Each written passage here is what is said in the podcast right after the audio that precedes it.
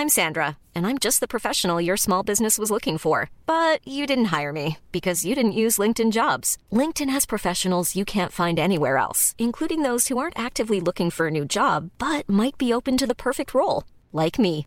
In a given month, over 70% of LinkedIn users don't visit other leading job sites. So if you're not looking on LinkedIn, you'll miss out on great candidates like Sandra. Start hiring professionals like a professional. Post your free job on linkedin.com/people today.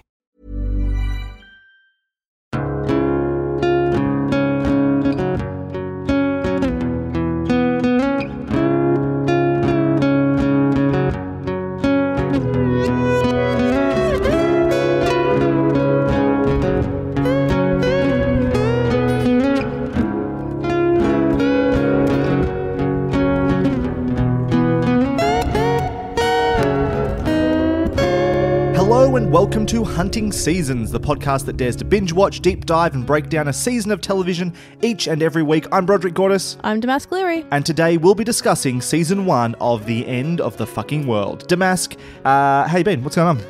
Uh, well, it was Easter, so Oh yeah, it was. praise Jesus. So Um, what did you do with your Easter long weekend? Uh, well, I worked, and I also I, I might have partied a little hard, Oh. so my energy level is still recovering. Oh, I think. okay. Um, what did you do? Um, I what did I do? Went to the comedy festival.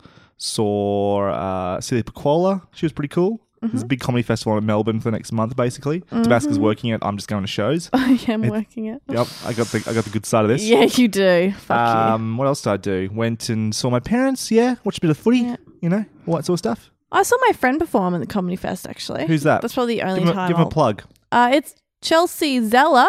She's performing Massive Bitch, uh, which is on at the Butterfly Club. Check her out. I don't know. Google it. Google it, people. If you're in Melbourne, go see her. If you haven't She's figured this great. out by yet, we do swear on this show. The uh, the title of the show we're discussing today obviously has a big F word in the middle of it. We aren't going to censor that. End of the So get used effing to it. world. Yeah, not going to do that. No. All right, let's get into it. Off topic, hot topic. Off topic, hot topic. That's whatever you were talking about for you. So let's start off with some Bryan Fuller watch. Um, Oh, something's happened. he has posted a photo of Hmm. his dog wearing a Death Star costume costume, and now he's calling his dog Grand Moff Barkin. So that's that's the latest from Bryan Fuller. Thanks for that, Bryan. We hadn't had an update in a while. Worth just- the wait. Woo. All right, that was I'll a have to highlight. go- I'll have to go check it It's- out. It's actually pretty good. I might add it into the show notes. Grand God. Moff Barkin uh, Right. little Instagram pic. Yeah, cool. All right, I got some news for you. You ready? Yes, please. Okay, uh, as we've done the past from now on, I think we're going to do this. I'm going to give you the headline, and if you go, I don't give a shit, we're going to move on, all right? Haven't we been doing that for like the last five One weeks? week? Yeah, Oh, okay. okay. But to- just say yay or nay, and I'll either continue going or not, all right? Okay, so this comes from Kimberly Roots at TV Line. American Gods adding new media role to replace departed Gillian, J- uh, Gillian Anderson. Or Gillian Anderson. Okay, well, I'm going to say yeah just because, well, I'm going to say nay though, but oh, I don't know. Because I don't care because I already know that news. No, but when, know what I mean? when I say new media, I mean the character's name is new yeah, media. I know. Yeah. Wait, what? Is As the in- ca- what? Okay. Let's Okay, go let- yay then. Do that again. So I'm going to read uh, some sort of uh, straight out of the article here. Looks like American Gods Tech Boy has a plugged-in new buddy. The Starz series will add the role of new media. So it's in the narrative, it's a the role will be Ah, new media in the okay. upcoming season two. Uh, TV Line has learned exclusively. We hear the show is searching for a 20-something Asian woman to play the series' regular part, which symbolizes the role of social media in modern American life, the same way that Gillian Oh, I know who they or should Gillian cast. Anderson's I know who they should cast. Media represents television and pop culture in season one. Though Starz has no comment, it appears that the series is moving to fill the gap left by Anderson's departure from the series, which is Mm. interesting, right? So the title or the, the headline I've seen is that new media will replace media, right? In the new series, in the character, but there's no confirmation of that. They could actually just be a new character and media will still exist, just played by somebody else. Mm. But they also might be using Anderson leaving the show as a way to like either change and morph the character or come up with a new character, just step into that role, basically, which is interesting. Interesting idea. Yep. I mean, I'm not really interested. You're, you're not interested, what, in just American Gods at all anymore? I don't think so. Oh, No. who do you think should be? You said you know who someone should play the role. Yeah, Scarlett Johansson. Scarlett Johansson. Yeah. The 20 something Asian woman. oh, sick burn. Thank well you. done. Thank you. All right, moving on. uh, True Detective season three director exits after two episodes. Oh no! Oh no! Yeah, I want to hear about that. I want to hear about that mess. so some minor changes have come to the long-delayed third season, third season of HBO's True Detective. Director and executive producer Jeremy Jeremy Saulina, Saulinia Saulnia Saulnia. Yeah, let's go with that. Jeremy Saulnia, who was set to split directing duties uh, for the entire run with show creator Nic. Pizzolatto has left after completing the first two episodes. Prolific TV helmer Daniel Sackheim, whom the FX the Amer- who's known for the FX Americans, uh, is filling the void. Though the show's episode count is still unknown, Sackheim is expected to, to divide up all the episodes with uh, Salato, who is stepping into the director's chair for the first time this season. So this is the guy who created the show. He's also stepping in to direct this season, which is an interesting idea. Um, the first season was done by someone completely different. Um, oh, was it? yeah, the first Oh. season, the guy who directed the first season didn't direct season two. Have you watched season two of No, I, heard it was shit. So yeah, I, got I didn't touch it. either. Basically, I'm going to paraphrase from here on out. It that the all that HBO has said is that there were scheduling conflicts. Though the way it's been reported again is that by a lot of outlets is that this is a huge drama that the guys left early. So whether he wasn't happy, whether there were Mm. creative differences, that's not being said at all. Oh gosh. Reading between the lines, maybe that's going on. Are All we going to do season three of True Detective? Do you think? It d- I might depend on what the initial reaction is if it's worth investing in at all. Because I haven't done season two, it'd feel a bit weird, but I would like to because I really like season one. Yeah. We I mean, watched season one together, basically, didn't we? I think yeah, it would be interesting to talk about. Yeah, we did watch it together. Um, season one, because obviously it would be quite a positive review to season two, which I'm assuming would be a negative one. If season three is good, I think that could be an interesting kind of. so you journey think to we go should on. do?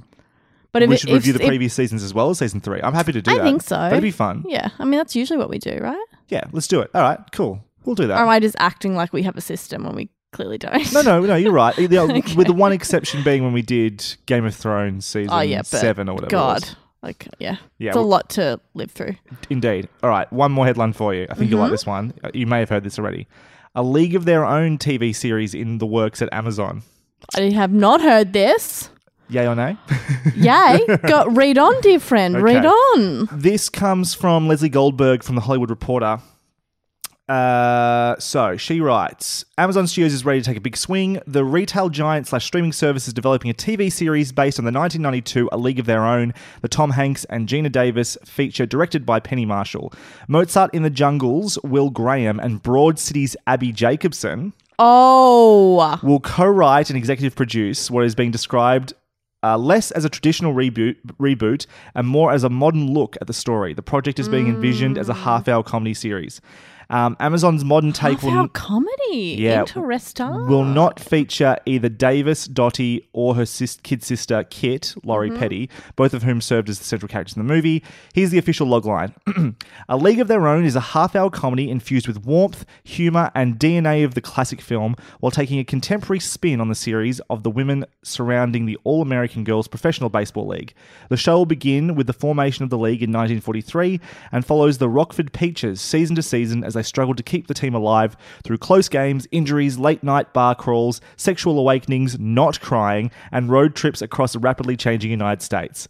The series dives deeper into the issues facing the country while following a ragtag team of women figuring themselves out while fighting to realize their dreams of playing professional baseball. I'm pretty fucking in. I- like I- I I, think- like that sounds like my jam. It'll be like because when we were talking about oh you weren't here for Glow, No, but I in our you know our private discussions about Glow, it's like two of my favorite things from childhood, which was like a League of Their Own and wrestling. Yeah. and this is just gonna be a League of Their Own. It's it's a le- well, it sounds like the same thing. A half hour Yeah. comedy sounds just like Glee, uh, not Glee, uh, Glow. Yeah. that was a half hour comedy as well. fuck yeah. I think they could really take the DNA of Glow and just infuse that, take a league of their own, make Mm-hmm. Yeah. it a, a different period, but a period piece like Glow, and go run wild with that. That could be really That fun. That is very exciting. I'll give you some bonus little, uh, I like this little juicy bit from the article as well. This is the second time that League of Their Own has been rebooted for the small screen. CBS tried unsuccessfully in 1993. The series was pulled after three episodes. Oh, You I wonder if there's is this. You can watch the pilot episode. it's on the Hollywood Repo- Reporter article for this, yeah. which I will link in the show notes. Oh, I'll be checking that out. I've watched all of 10 seconds of it, and there's a bit at the very start where they're just playing baseball out in the field, Yeah. and then it goes into the locker rooms, and as soon as it went into the locker rooms, it's like, shit, that's a three camera sitcom oh, set oh, up. Not wow. And then there's a line delivered by the guy who's playing whatever Tom Hanks's role was in the Yeah. movie, Is the coach. The coach, Yeah. and then he says something, uh, like it's a very poor joke, and then there was a laugh track. I'm like, fuck, I'm out. I'm outie. Wow, that's such a weird choice. Weird choice, right? But back in 1993, maybe that made sense. I mean, that's all you could do. I don't yeah, know. it was just trying to recreate Cheers. I think everyone was trying to do that at the time. But with a league of their own, Mm. that's so bizarre. What a bizarre choice. But anyway, I'm I'm down for. I mean, as soon as you said it, like Abbi Jacobson, I was like, Yeah, okay, That's the bit. Every every article I've read of this is just that Abbi Jacobson is the yeah, the very the image. exciting, Mm. very exciting. Very cool stuff. All right, I've just got one more. This is sort of a bonus story I've just come across. Um, here we go. This one comes from Ashley Cullins at the Hollywood Reporter. Stranger Things creators sued for allegedly stealing concept for Netflix show. Yay or nay? Okay. Uh, Charlie Kessler says he pitched the idea for Stranger Things to Matt and Ross Duffer at a party in 2014. Um, they're being sued for this, for stealing this idea.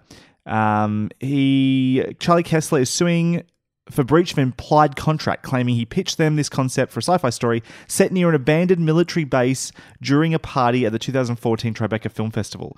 Kessler says Stranger Things is based on his short film Montauk and feature film script titled The Montauk Project, both of which are set in the New York City of the same name, which he says is home to various urban legends and paranormal conspiracy theories. Um, and so then he wants compensation of them to stop using his ideas, basically. How do you feel about that? It sounds like a vague idea was probably spoken about, and then nothing really came of it. So, like, I mean, based I mean based on the details that we've been given here, and I don't know how specific it gets, whether he meant I mean if the concept of the upside down, for instance, came from there, the exact terminology or something like that, or Demogorgon or something like that, Mm. or like Eleven and the idea of something specific from the show, that'd be something. But based off what we're getting there, the idea of making a sci-fi television show set in a small town that's near that has something to do with the military, that that's ridiculous. That's one of the Yeah. most uh, of all of a sudden the X Files and Fringe and everything, it, Stephen King and everybody, Steven Spielberg should be suing the Duffer Brothers for stealing their intellectual property because that is such a broad and like the thing is about Stranger Things, it's already just an amalgamation of different genres and concepts already. It's Yeah. a nod to Spielberg and King, as we said, and like slasher films and all sorts of stuff. yeah. So, like, what kind of contract did they have? They didn't have any. It was an implied contract because he pitched it to them at a party, meaning that, hey, I'm going to tell you this idea because I want you to help me make it. Don't steal it. Oh, right. Yeah. No, sorry. Nah. That's that's. Sorry, Sometimes, brother. like, you just like have a conversation at a party, and if something comes of it, I don't know, three years later, just like let it go. You know what I mean? Like, Oh, no. Like, if you really had an original, different idea and you trusted someone to not go and pinch that idea off you and make it themselves, exploit your ideas, that's one thing. But I just don't think that he had an idea there. This sounds. yeah, no, it sounds. I think, yeah, like you said, if it's you know, there's this girl called Eleven, and there's like a like secret experiments on these kids on these mm-hmm. town in this town, and it's like kind of like I want it to be like ET, and like if it's very specific and you have a clear plan and a clear idea, sure. But if you're just like talking in vagaries at a fucking party, God, why are you gonna spend so much money like pursuing that? It sounds opportunistic, is what it sounds Yeah. like. It sounds like somebody is having more success than you, somebody you can vaguely come to some sort of Mm. connection with. Maybe I can make a quick buck out of them. Maybe it's just easier for them if they settle rather than actually going to court and they'll just give me you know, a bit of a payout and I'll just walk away a happy man with my pockets full. Yeah. Sounds a bit like that to me.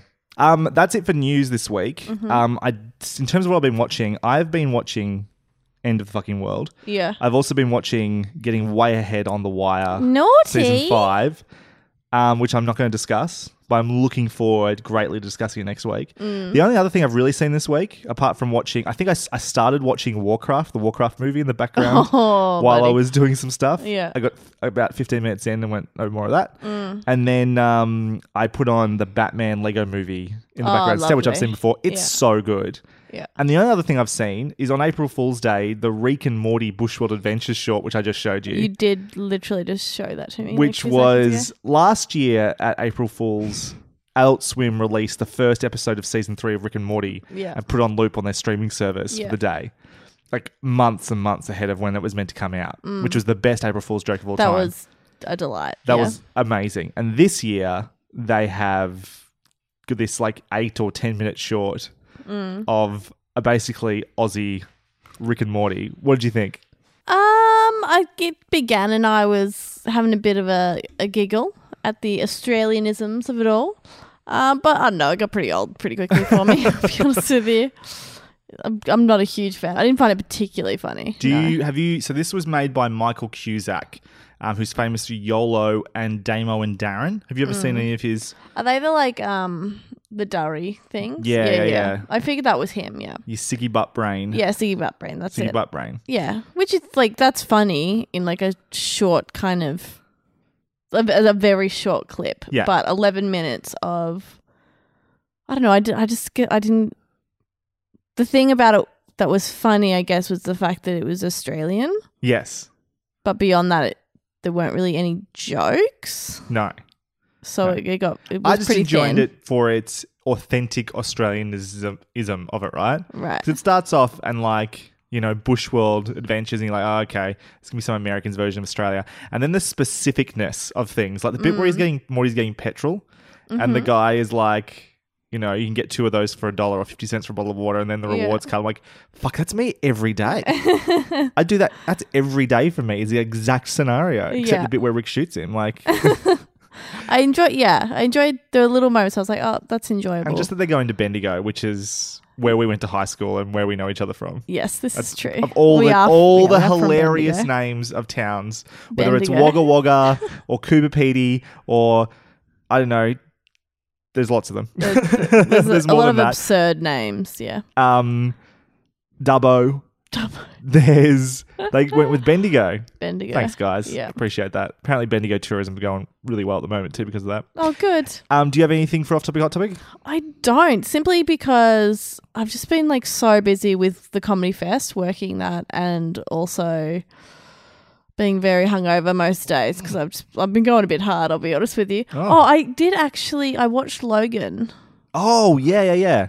I was very hungover. Oh, it's a shame. I really enjoyed it though, but good. I was like, it was struggling to stay awake. you I was- emotionally. This is the uh, Wolverine, the final Hugh Jackman Wolverine film. Mm. Yeah, Um, no, it was great, and I, you know, it was a lot of feelings. Did you? How do you feel about brain. it? As like this is so Wolverine's been or uh, Hugh Jackman's Wolverine's been around since the X Men film in like 2001 or whatever it was Mm. when that came out. That has been the longest running. He's like in terms of a single actor playing the same character and however many movies he's done, plus the superhero friend. Like think of how the superhero genre has changed in the last 20 Mm. years.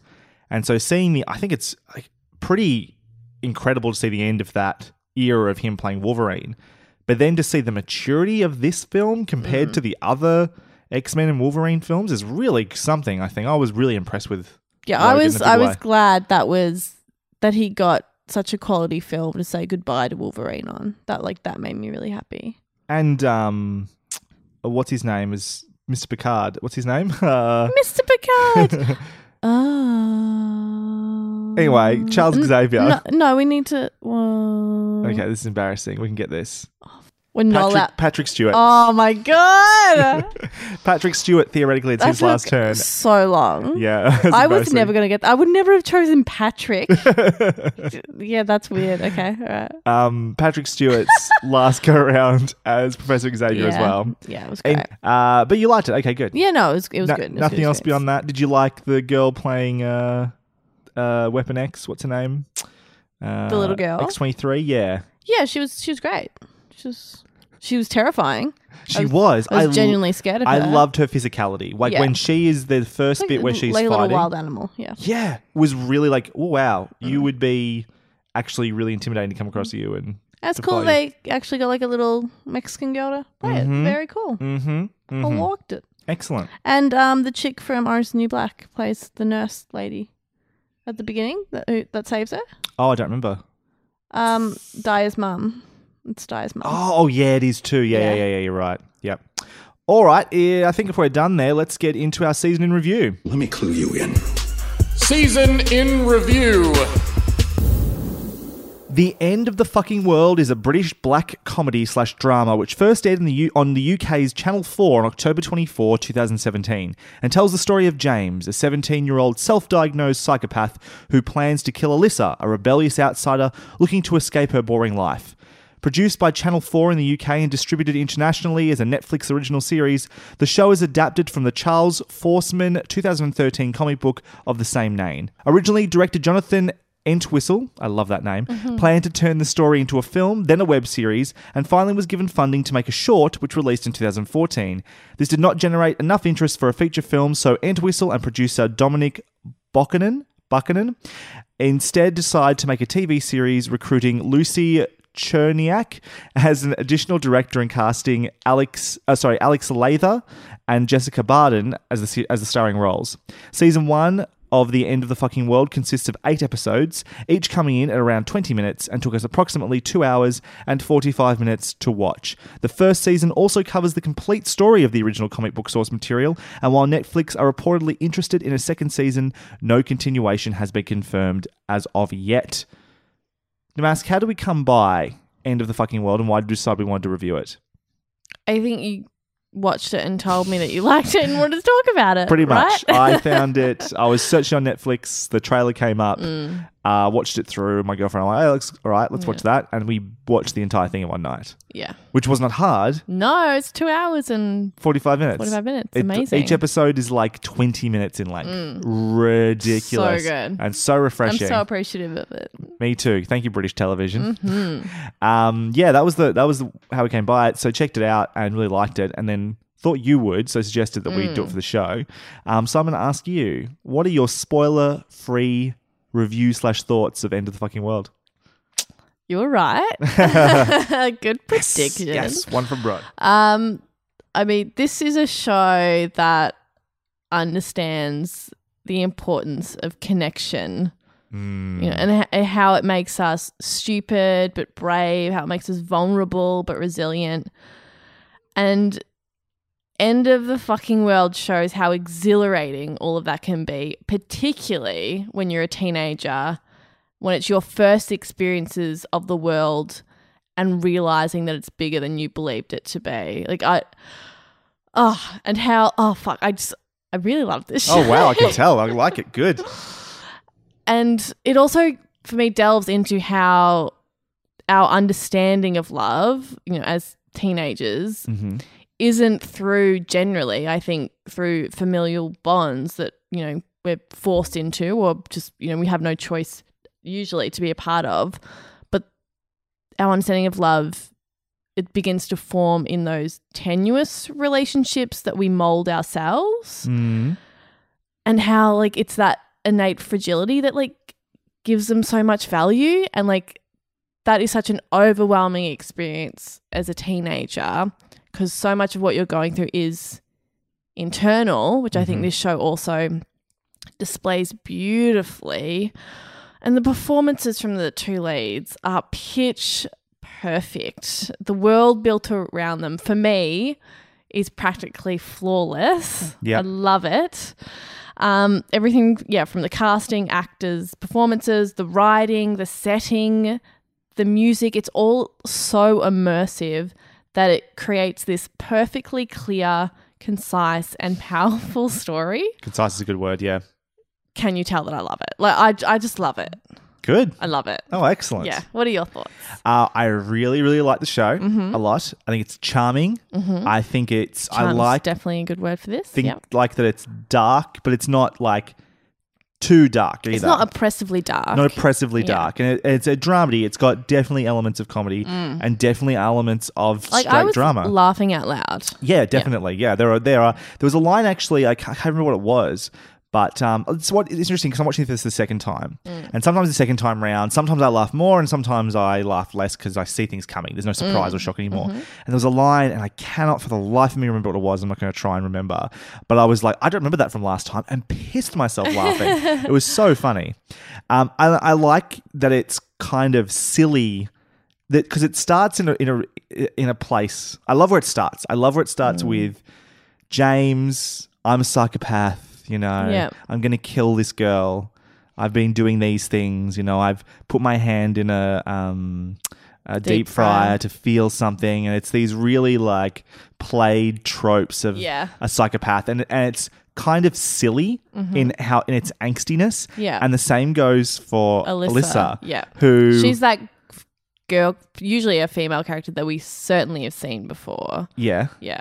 In which sense? What sense? In the sense that she is, I, I think of movies like Ghost World and stuff, where she's like that indie girl on the edge Sure. with attitude. They always have that big fucking jacket. Yes, They're walking yes. around and just kind of like, you know, spitting at their suburban life. Is it Lindsay in uh, not not quite that same extreme, but you know she's wearing the jacket. oh, Lindsay, yeah, from, from, um, um, Freaks and Geeks. Yeah. So a similar type of thing. Yeah. I love one of my favorite moments in the bit with Alyssa in sort of learning her character is when her friend texts her from across the table. She's like, "I'm here," Yeah. and her friend says, "It's free," and she just takes the phone and smashes it on the ground and smiles and then walks away. Yeah. Mm-hmm. I think that's that's a really good bit of just character work. Um, but yeah, but so while it's silly in its angstiness, then there, but there is some real darkness, but also some real heart under all of it, and the fact that it can find Mm-hmm. This blend of all of those tones is really, really impressive. Yeah. It's very sharply written. There's barely a word wasted. There really isn't, in the, especially between the two leads. Mm-hmm. Um, the great, greatly performed, as you said, especially by the two leads in this. I think it's beautifully shot. yeah. Like you don't, I don't think you normally necessarily notice the that work as much as I do. But I'm sure even you know some of the Yes. gorgeous cinematography Yeah. in this. I mean, for me, like I I don't have the vocabulary to describe what I'm seeing Hmm. or how it's being done, but I certainly it it felt stylized to me. It felt stylish. It- It, had a you know it had a, to- a, tone all the way through in all of it, the different elements. If you know what yeah. I mean? Yeah. Yeah, absolutely. And it's there are deliberate choices to make a specific specific tone and style to it. Mm. And like you look at the first episode is a really good example when we're being introduced to James and he's talking about like his history and the shot choices or the the way they show like the animals he's killed or the him putting his hand in the deep fry. It's actually kind of it reminds me a little bit of an Mm. That's certainly not part of a spoiler, surely, because it's like it's, in, the, trailer. Trailer, yeah. it's all there. Cool, it's cool. fine. It's really it's the premise of the show. Yeah. As a psychopath, I'm going to kill this girl. Yeah. Sorry if that's a spoiler. you think that's a spoiler. that is literally the first episode. Yeah.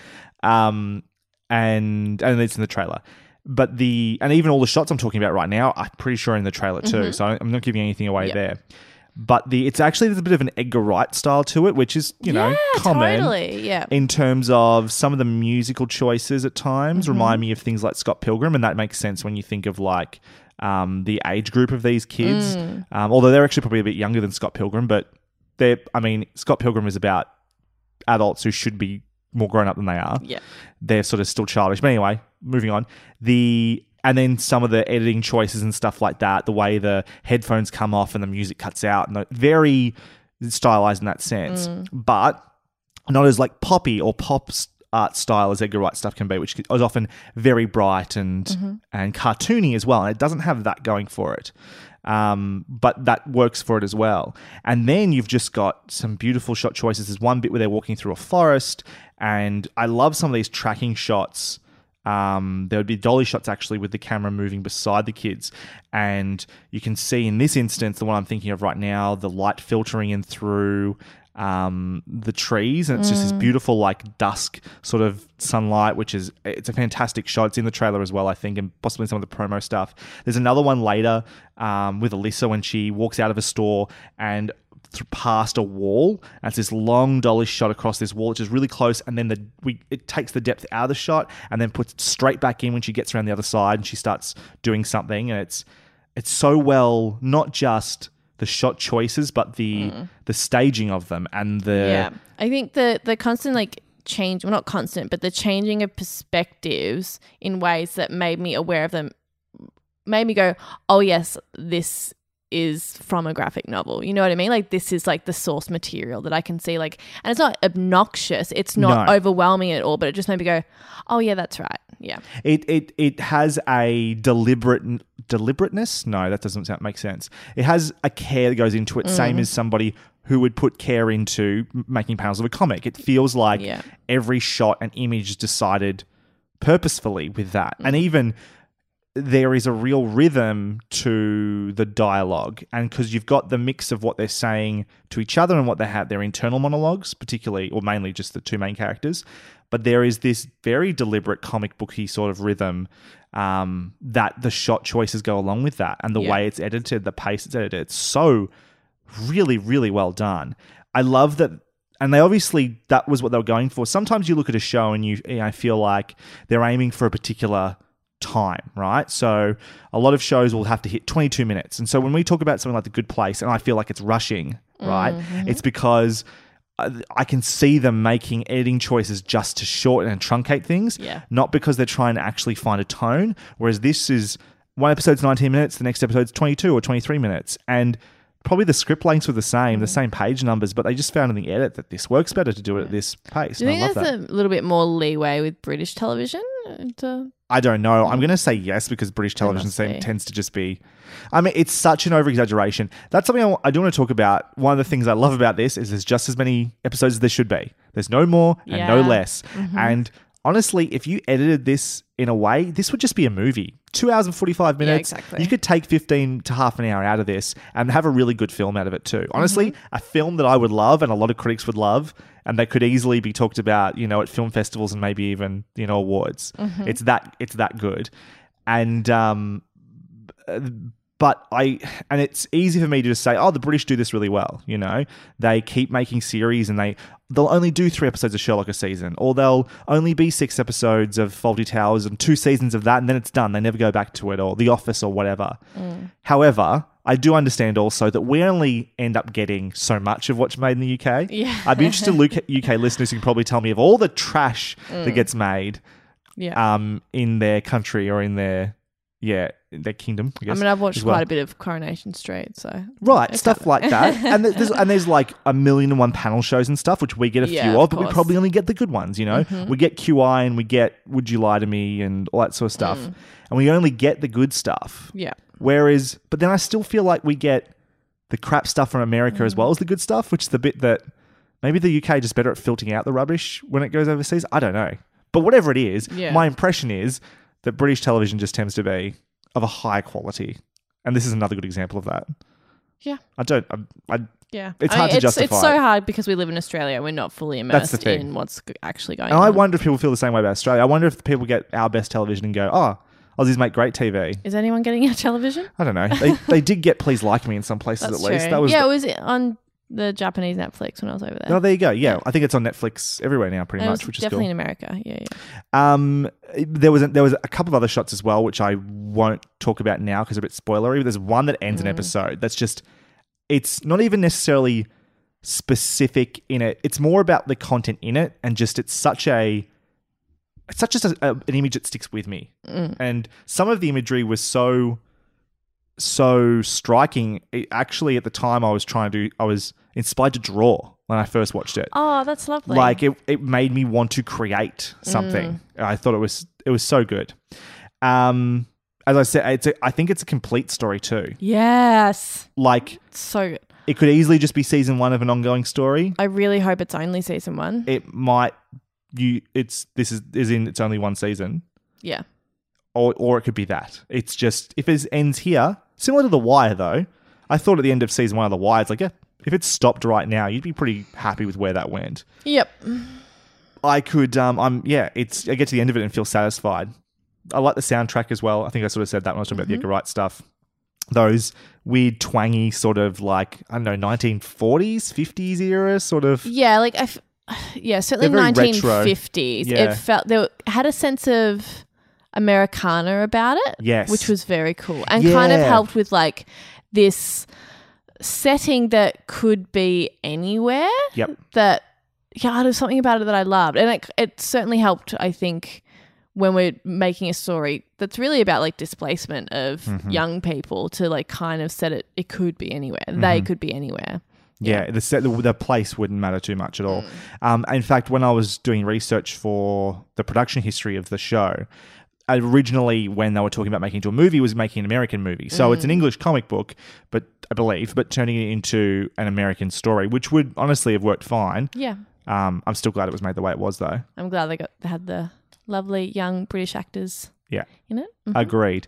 And beyond that, I think the only thing I have left to say is that I highly recommend it. I Yes, highly recommend absolutely. it. Check it out, and uh, it's on Netflix. Easy to do. Mm-hmm. Um, should we move on to spoilers? sure All right. Well, let's just give our final scores there. What would you rate this out of five stars, Damask? i've given it a five Whoa!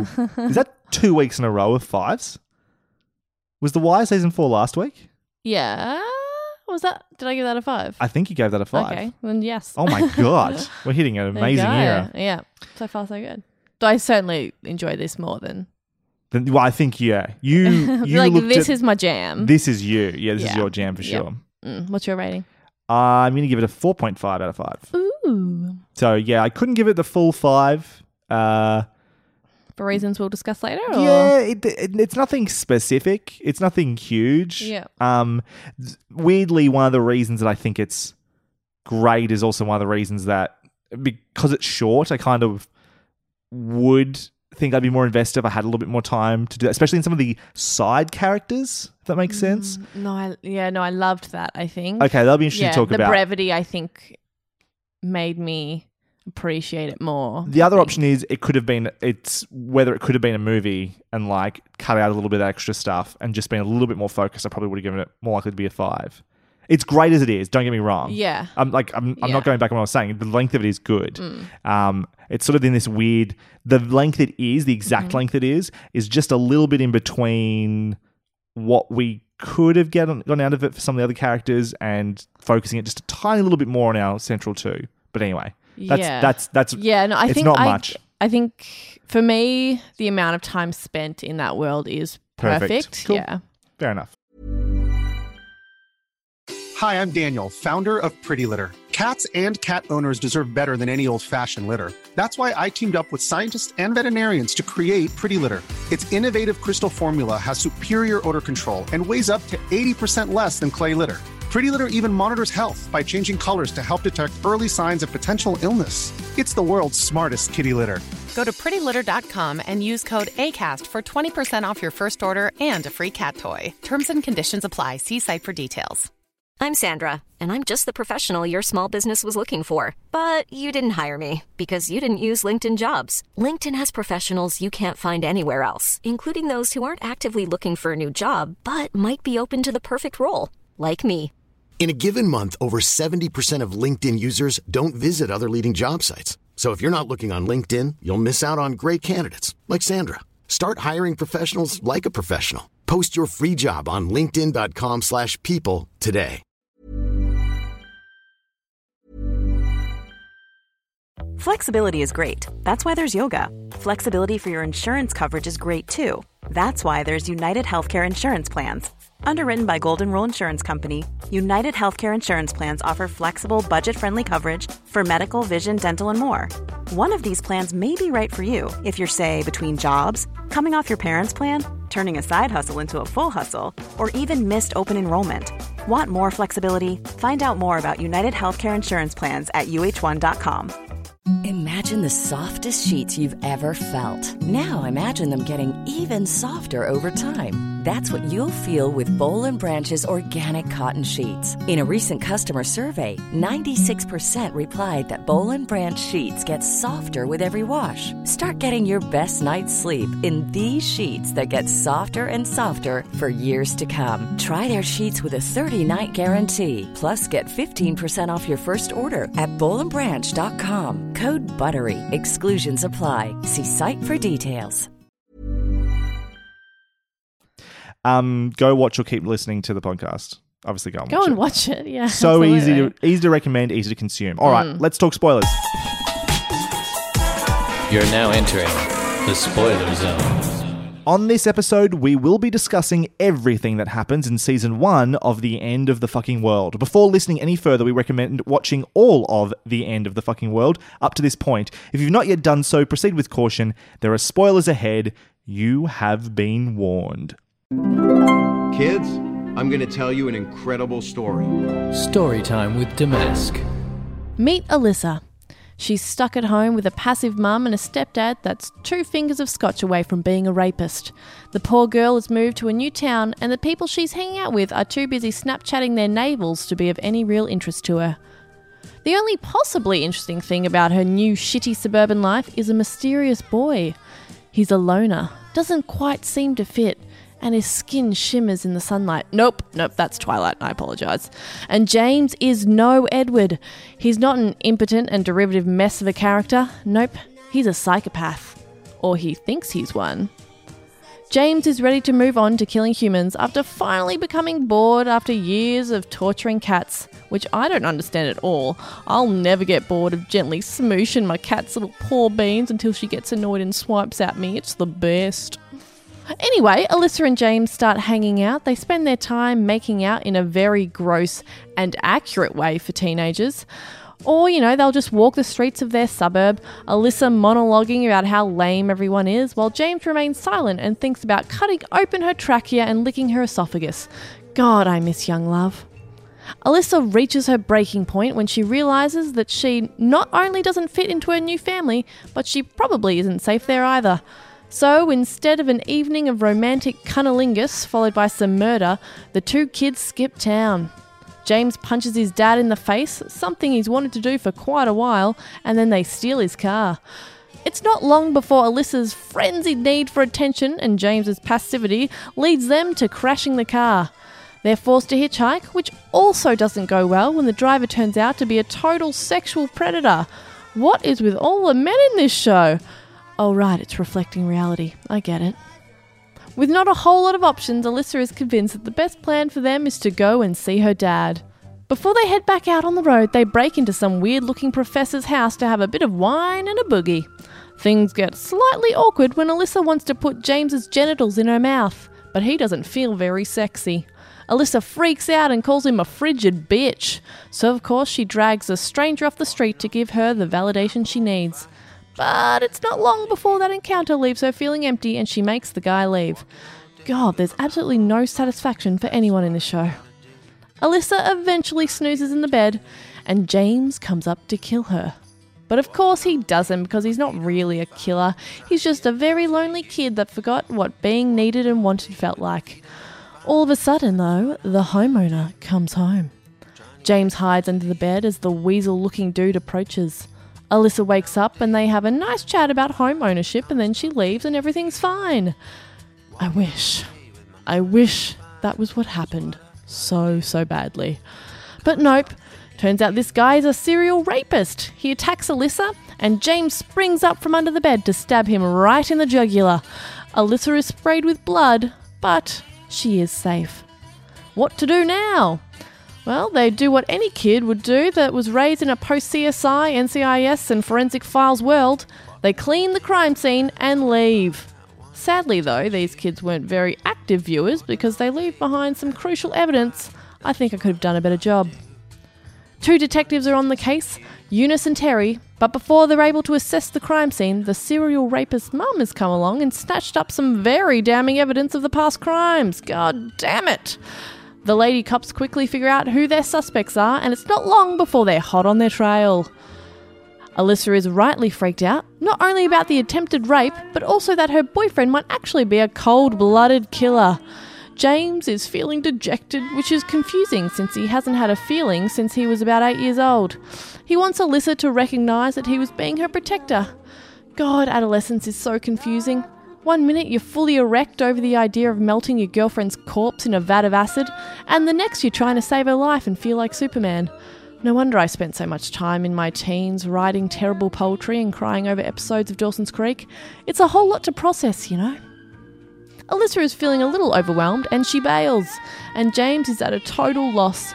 He's never really needed anyone before, and now he understands just how much he needs his new friend. Alyssa is having her own adventure, First getting her period and then getting busted for shoplifting. That's a pretty shitty day. I mean, not compared to almost being raped and then witnessing a murder, but for your average person, it'd be, yeah, pretty bad. But, you know, she eventually is let go and reunites with James, realizing what he did for her. And the crazy kids are back on the road to Alyssa's dad's place. Road trip! On the way, they meet the manager of a petrol station that is representative of every shitty manager in the world. I've had at least five. They almost get caught, but James pretends to hold the place up with a gun to get away. This just adds to the headache for Eunice and Terry, who are now on the trail of two kids that are possibly armed. They arrive at Alyssa's dad's place. His name is Leslie, and he is a drug dealing, boozy yoga practitioner that has no problem abandoning more than one child and running over dogs. It takes a while for Alyssa to realize all of this, but when she does, it breaks her heart. And she knows that James is the only one who looks after her. Leslie proves himself to be an even bigger shitbag when he dials the authorities to claim a reward. Eunice has abandoned her partner after some very familiar lesbian drama and figures out where the kids are. She tries to reason with them because she is the best human in the world. She knows, after having convinced the rapist's mum to tell the truth, that he was a bad dude and they acted in self defense. But the thought of being arrested and separated is too much for these lovebirds.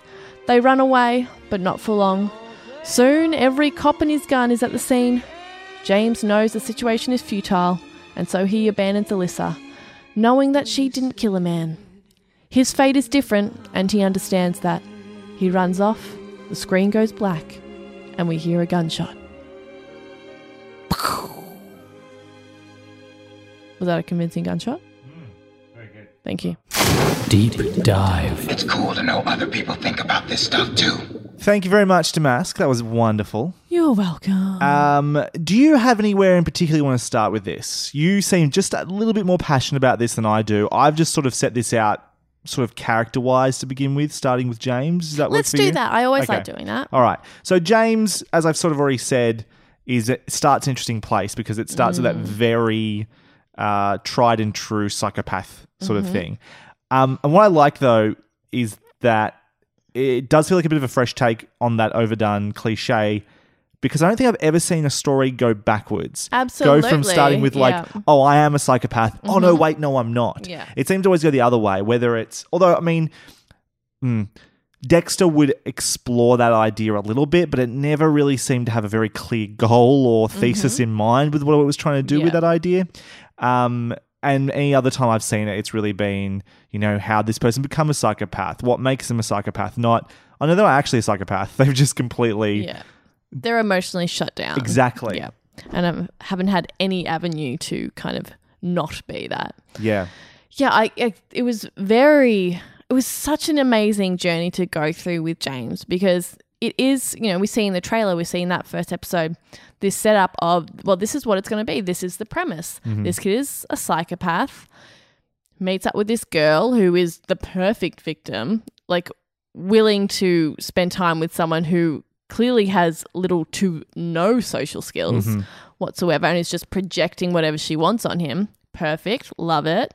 And then eventually I, f- I was interested because I was like, oh, how am I going to bond with the character of James? How am I going to root for these two kids as a couple if he is a psychopath and is wanting to kill her all the time? Yeah. Where is this story going to go? I like I was excited to figure that out. Yeah. But then when I realized what they were actually doing is that no, as we go along, we re- we discover that James is not what we originally thought him to be or what he th- originally thought himself to be. And yeah, is actually just this poor kid that is so shut down and Yep. emotionally repressed. Uh, it's just like when he starts smiling, my heart just swells. You know what I mean? When he like is able to, and even sometimes it's very inappropriate that he's smiling, but just to see some kind of emotion Yeah. register in him is real. Sorry, is really beautiful. Yeah. It's um it's interesting that that it's sort of by the middle of the season Mm. he has come to this realization too. At that stage he actually has killed someone as well. Yeah. But it's that event which makes him realize like actually this is awful. And having Mhm. done it this isn't me at all. Yeah. Um you see him vomit afterwards. You're like, yeah, you're a kid. Yeah, a exactly, kid. right? And I love that the show didn't like. I feel like a lot of other stories would wait until the last minute for him to figure that out, decide that. Yeah. And to sort of get there early on, like in Mhm. the middle, have this event so he can come to terms with that and figure out what's actually going on and actually Yeah. stew on that is really nice and good, great storytelling. And I love it is, you know, it is that violent act that Mm. kind of I mean, it's two things obviously. It's a obviously protective act as well. It's exactly. It's the context of the Yeah. act. Um, whereas I think a lot of other shows would have, yeah, he would have killed that guy, and so that would have been the audience's bonding moment with him, being like, yes, he is a psychopath, but he could be like a Dexter, you Yeah. know what I mean? Where he's like a protector and Yeah. that kind of thing. And then if they do reveal later that he's not actually a psychopath, it's purely um, because he realizes that he actually loves Alyssa. Yeah. Whereas that like that's that's not really the route that they went down. It was like this violent act kind of shook him up. He's able to depend on someone throughout the entire season. We sh- we see how important feeling dependent on someone and feeling their dependency on you, Mhm. just that connection is what brings him out of that. Uh, yeah, it's it's so much more complicated and rich. Be- it's so much richer because of the way that they handle that entire situation. That we figure out that he's not a psychopath early on. Yeah. That we understand that this kid has been in so much pain Mhm. his entire life that he is shut down, that he stuck his, and then like we go back and think, oh my God, he stuck his hand in a deep fryer. His dad clearly didn't send him to get the help that he needed. Yeah. He's been killing animals, the poor thing, to when we get to the end and he can't even kill a dog that's already going to die. Yeah, I like love that moment. it's such a beautiful arc. Yeah. I, I love it. It's a really interesting moment as well, just not to skip ahead too much, but Leslie, the dad, because he's the one that kills the dog. And then when he Mm. finds out he's done it He and laughs. his reaction, and it just like, you're a monster. You're a terrible person. Yeah. And, you know, this kid, this self professed psychopath, is Mm. really just a sweetie underneath yeah, it all. And even you know, James can recognize in Leslie that you know he says, "I I see that there's parts that are missing Mhm. in him," and I think James can recognize that because he has such a better sense of his whole self Mhm. that he can recognize in others that things are missing, which I really liked. I was like, yeah. I want to run this thing by you as well. Something that um, uh, had an interesting thing. I came, when I, I, this came across completely before we even decided to look at this show. I, I had this tweet that came up somewhere in my feed, Mm. and this person, it was an interesting thing, said they couldn't watch the show because they tried to watch the show, and because in the first minute you see, you never see the murder. By the way, you never see any animals killed, but the implication that animals were killed, Mhm. right? Mhm. and the um the I think they said I, I had to stop watching I couldn't watch because I hate seeing like innocents killed Mm. right? And like I'm someone who's very opinionated and likes to speak up and say things. Oh God, yeah, right.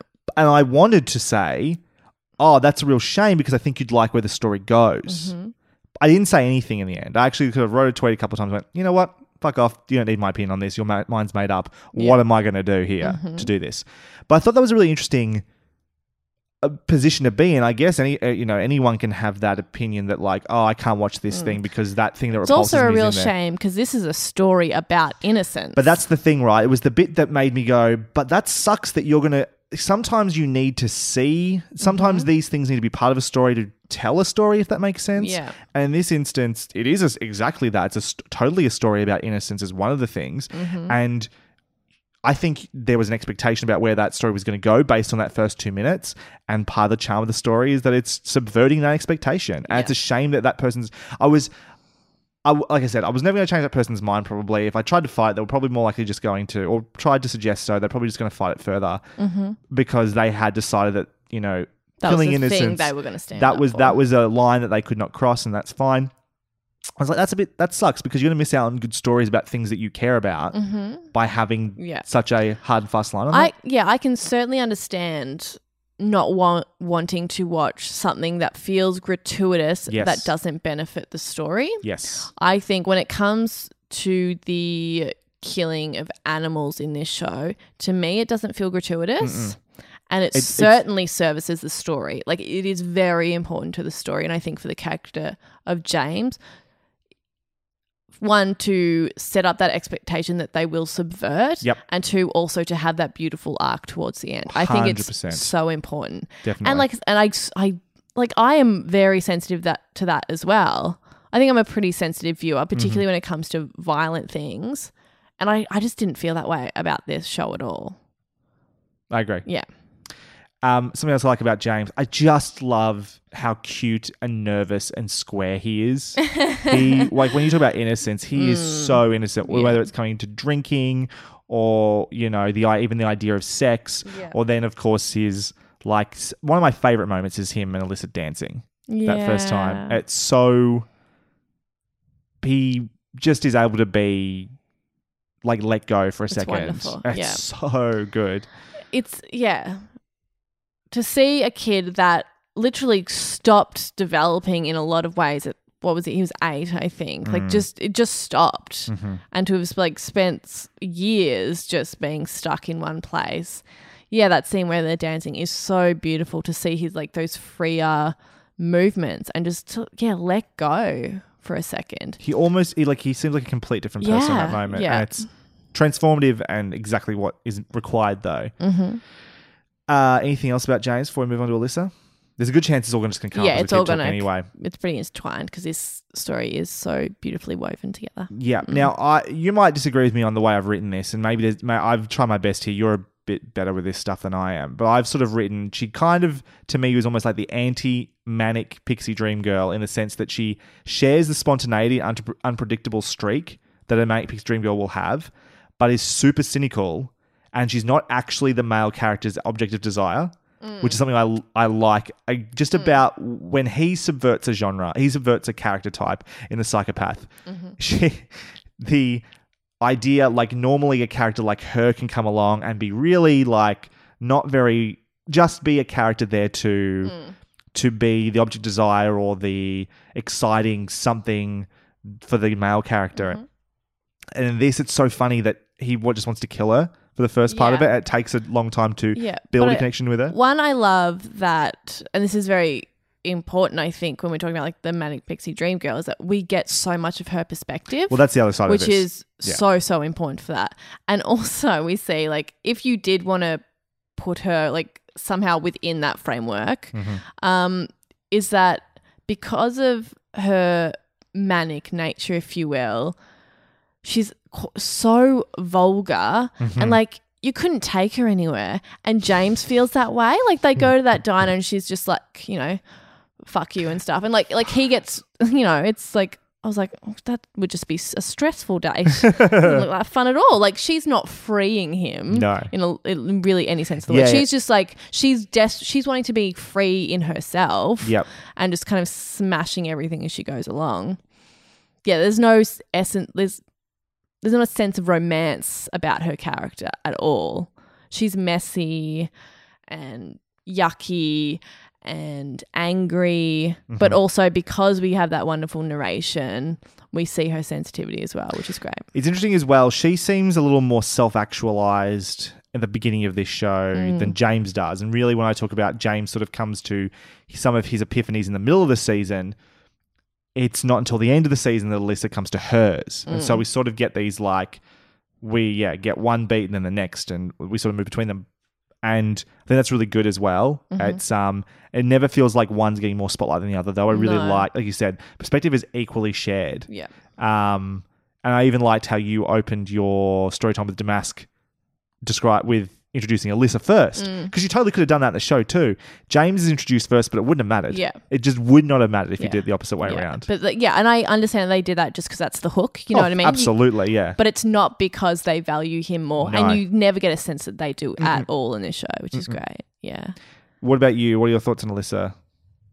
I in the pilot episode, I was like, oh, I don't know if I'm gonna like her. Sure. Not that it's necessary for me to like them, but like even just, like tolerate in Yeah, any like yeah. sense of the word because I've I found her so brash, Mhm.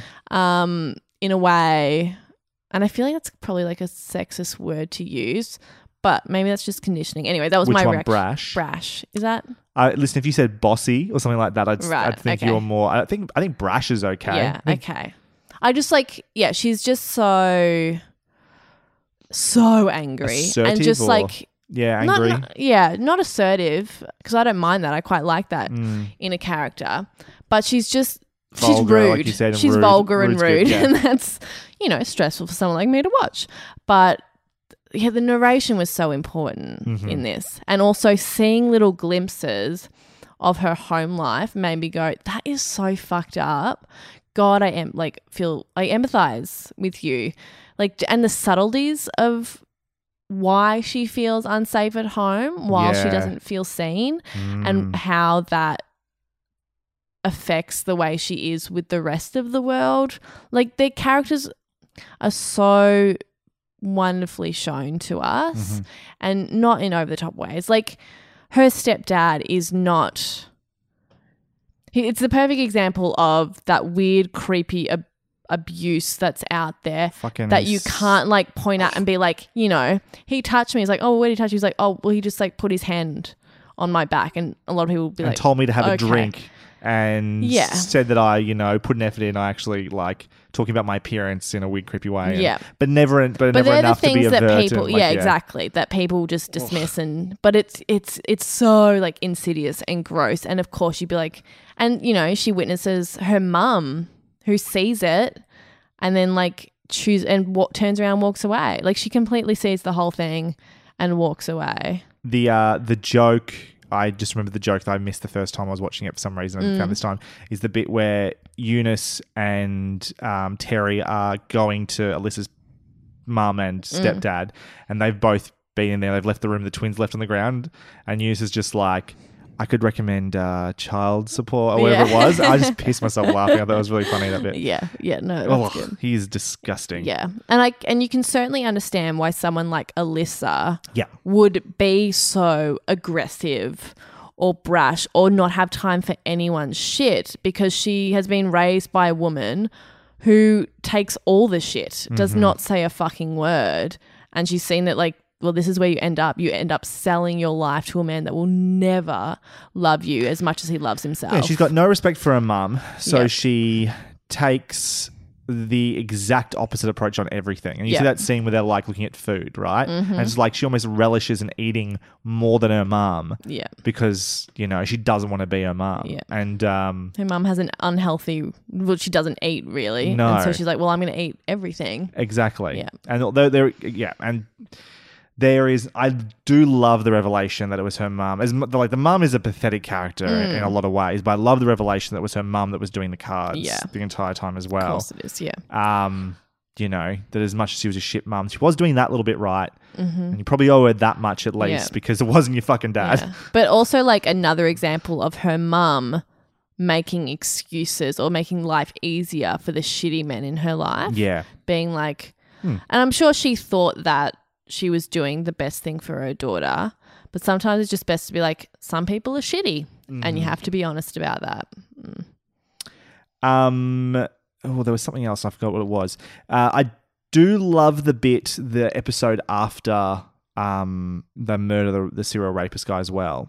Mm. The anxiety she goes through. That's Mhm. like. Because because it, it would be easy for the show to just be like they just like oh we've got to deal with this you know I understand that you did it to save me, but realistically, someone you know or someone you barely know actually, Yeah.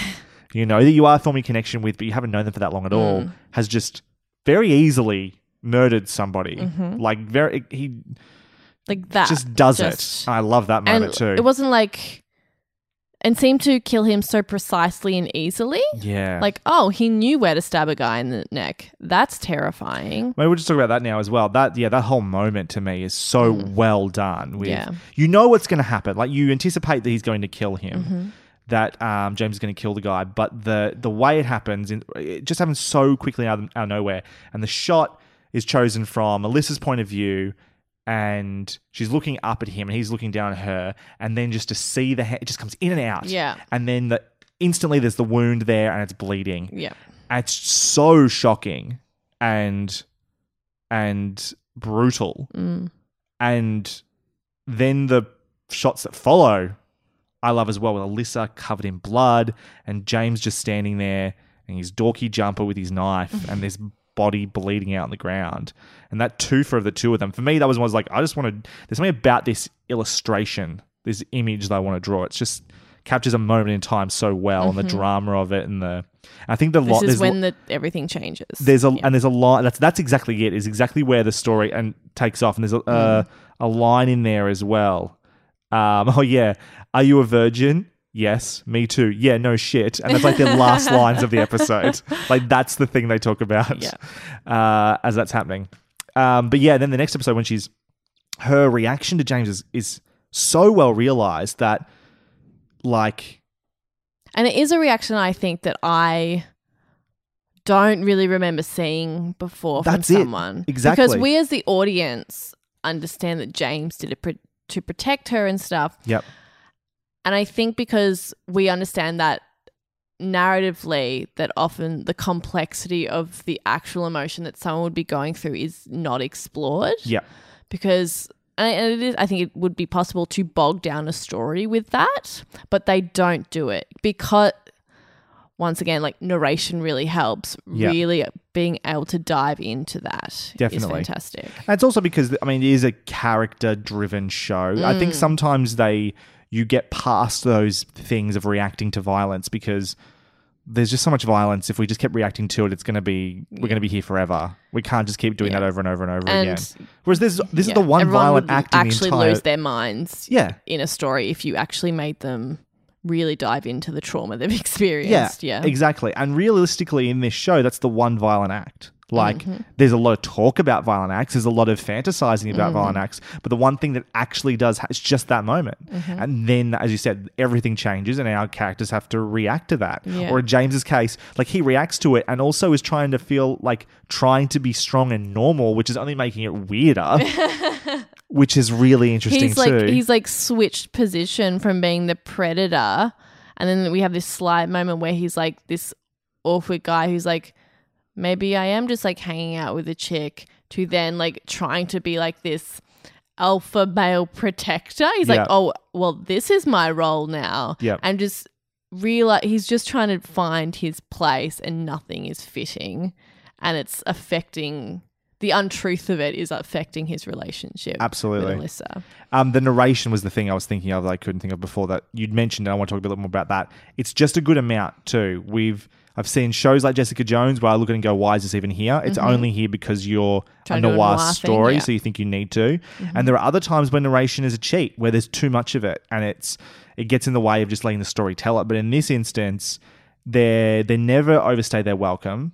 Whenever they're there, they're just to illustrate a moment a little bit clearer or help us get there. And Mhm. what I loved is right to, and I've seen this happen before, but I always like it when it's done well. In the very, in I think second to last episode, when they're about to meet um, Leslie, Mhm.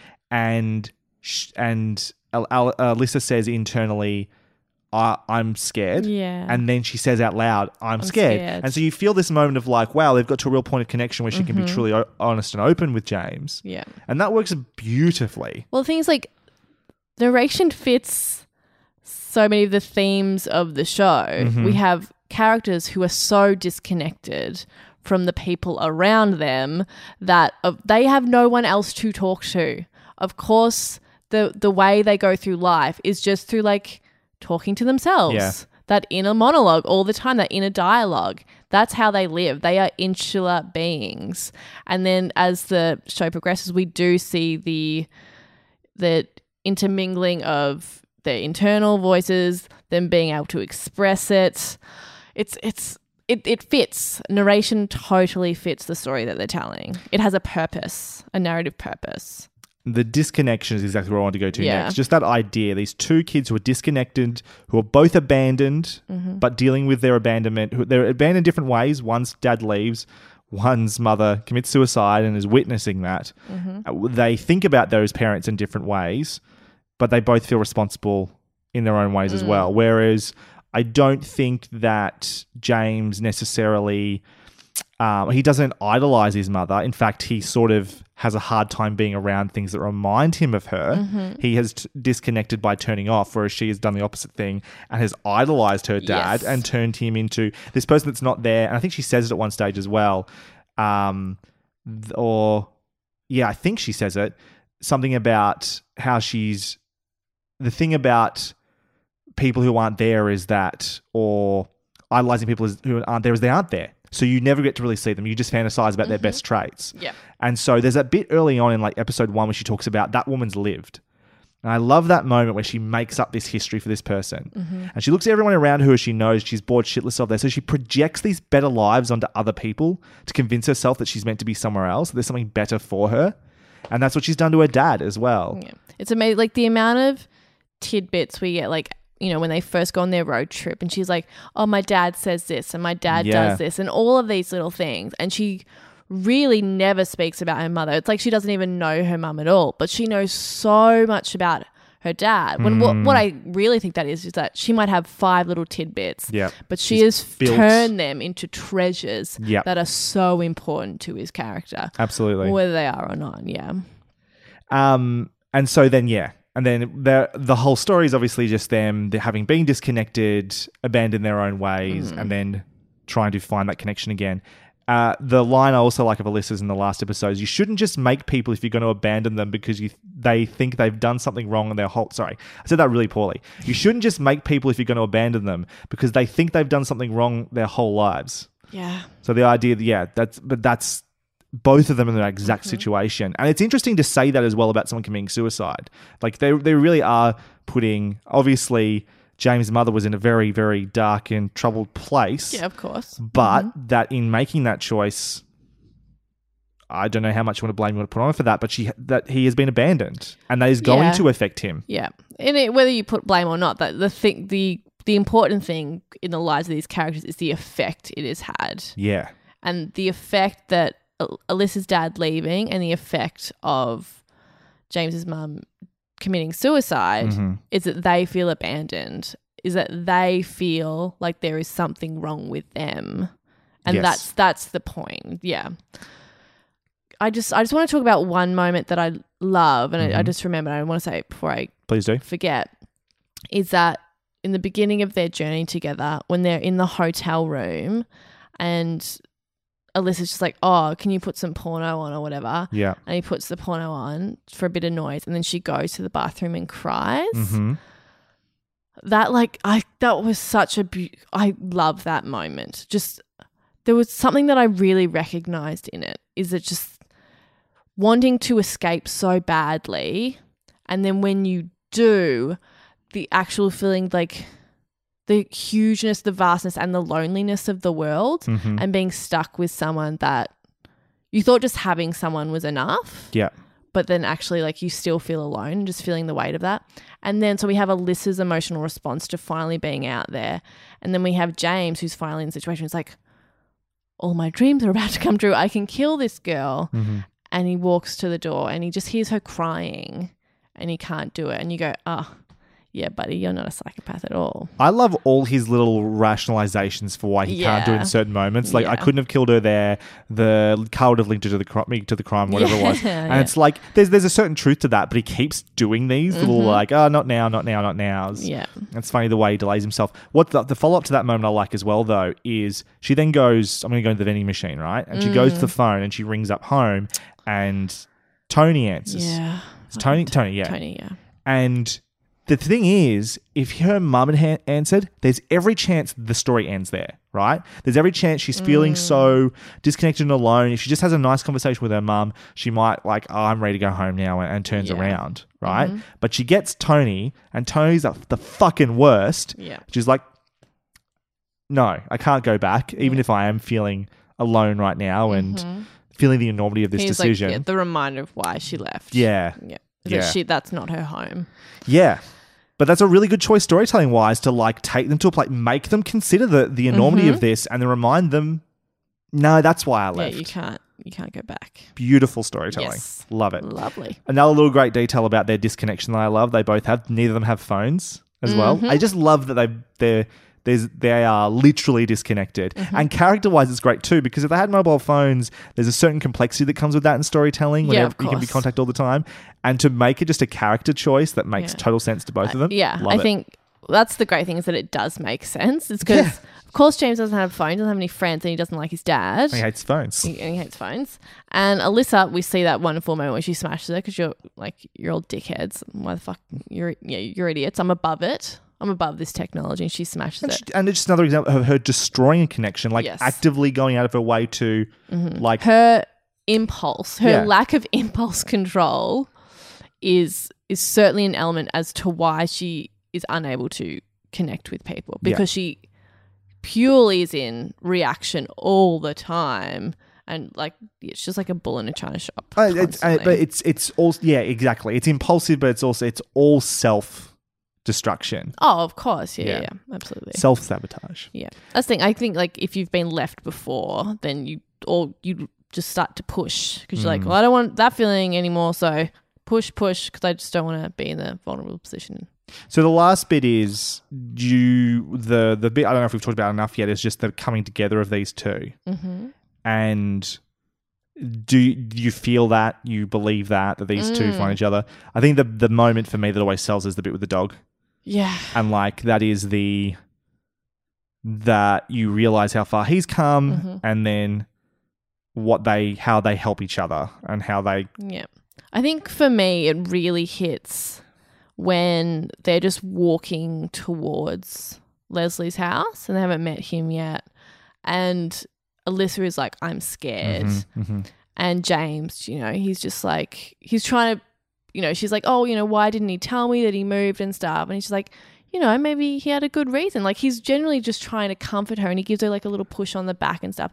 And it's so sweet. And she follows him. She's, she like, she really does trust him. And just Mhm. like, like th- that moment was just like that is so fucking sweet and lovely and it's like nur- it's, he's so nurturing and she's so vulnerable which she never is which i love yeah do you buy that it takes I I uh, no, I'm not even going to say that. I really like the work they do with Leslie as well because she's obviously built up in her mind how great her dad is. Mm. She's able to look past all these flaws the Mhm. longest time, and then it's that moment where she sees the other his other kid yeah that he's abandoned as well mm-hmm.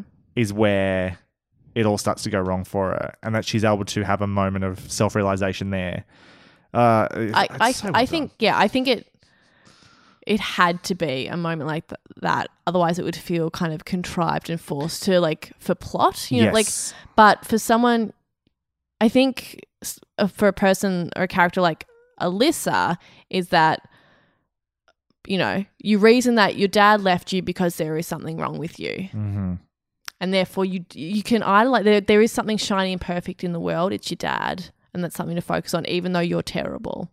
But to see then this shiny wonderful person could do that to another person Mm. makes you go oh my god it's not me it's you Mhm. you're the one that has done this and then it all just like falls away i think it's a perfect moment Yeah, I think it works really i well. think it's so good Do you have any other thoughts on Leslie as a character?